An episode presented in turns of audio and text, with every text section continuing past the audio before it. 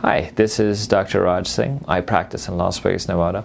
Today we're going to discuss the topic of probiotics. Probiotics are this group of bacteria and yeast that are considered good for us. Right. Now most people think of probiotics and just bacteria, but actually there are some a good blend of probiotic formulation will actually have healthy bacteria and also some yeast in there because we kind of need both in our colon for a healthy environment. Now, where do we get probiotics from? Well, mostly from food and then, of course, from pharmaceuticals. Now, we generally have a uh, decrease in the level of good bacteria, especially after chronic stress, acute infection, or when we've taken a long-term antibiotics because they will disrupt the natural flora in our colon. So that's when the probiotics come in handy. Now, when we look at food, we always look at yogurt because it's heavily advertised that our yogurt has more bacteria versus our competing brand, a billion colony forming units versus 2 billion colony forming units. If you think about it, our stomach is a natural barrier against infection. That's why we don't get sick when we eat some food that's contaminated with bacteria, because most of the bacteria will not survive the journey through our stomach because of all the acidic environment. So same applies to yogurt. So most of the bacteria in the yogurt will actually already be dead by the time they reach, pass through our stomach.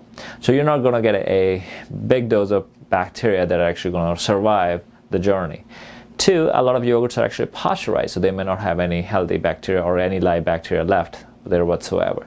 Three, you might develop lactose intolerance, especially if you're that sensitive individual. So just taking tons and tons of yogurt, just for that reason, is not gonna help. Now, what are some of the benefits of probiotics? Well, they do help with stomach issues, you know, especially uh, you know, some infections like C. diff irritable bowel syndrome, ulcerative colitis, and Crohn's disease. So there is very strong data to support the use of probiotics. Actually, I use them in those group of patients all the time. There are some studies that show that they actually can help with seasonal allergies, but it's not very good data. Now, there is some good data supporting their use if you have allergic conditions of the skin, you know, like dermatitis or eczema or psoriasis. Probiotic use has been shown some benefit in some studies. So of course, you know, this is my opinion, so discuss with your physician if you have more questions on that topic. Now, let's look at the inf- uh, yeast infection.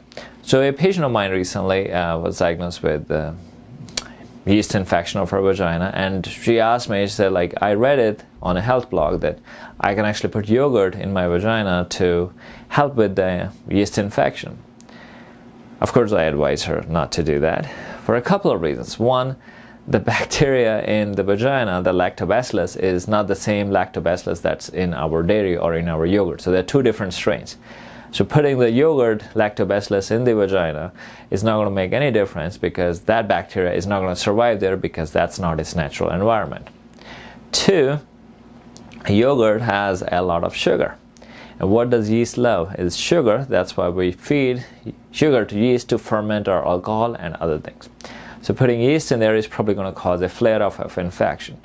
Number three, most people or most women, when they do think they have a yeast infection of the vagina, actually don't. Most of the time, it is simply a bacterial overgrowth of no- normally the bacteria that are present there. That's called bacterial vaginosis. And a, putting a yogurt in there with lactobacilli is not really going to help. So my advice: yogurt does not belong in your vagina. Don't put it there. Well, that's all we had to say for the topic today. Uh, I hope you like the content. Uh, please do subscribe. And anything you don't like or disagree, please put that in the comments below. That'll help me, you know, improve my talks in the upcoming future. I'll see you back in a couple of days. Thank you.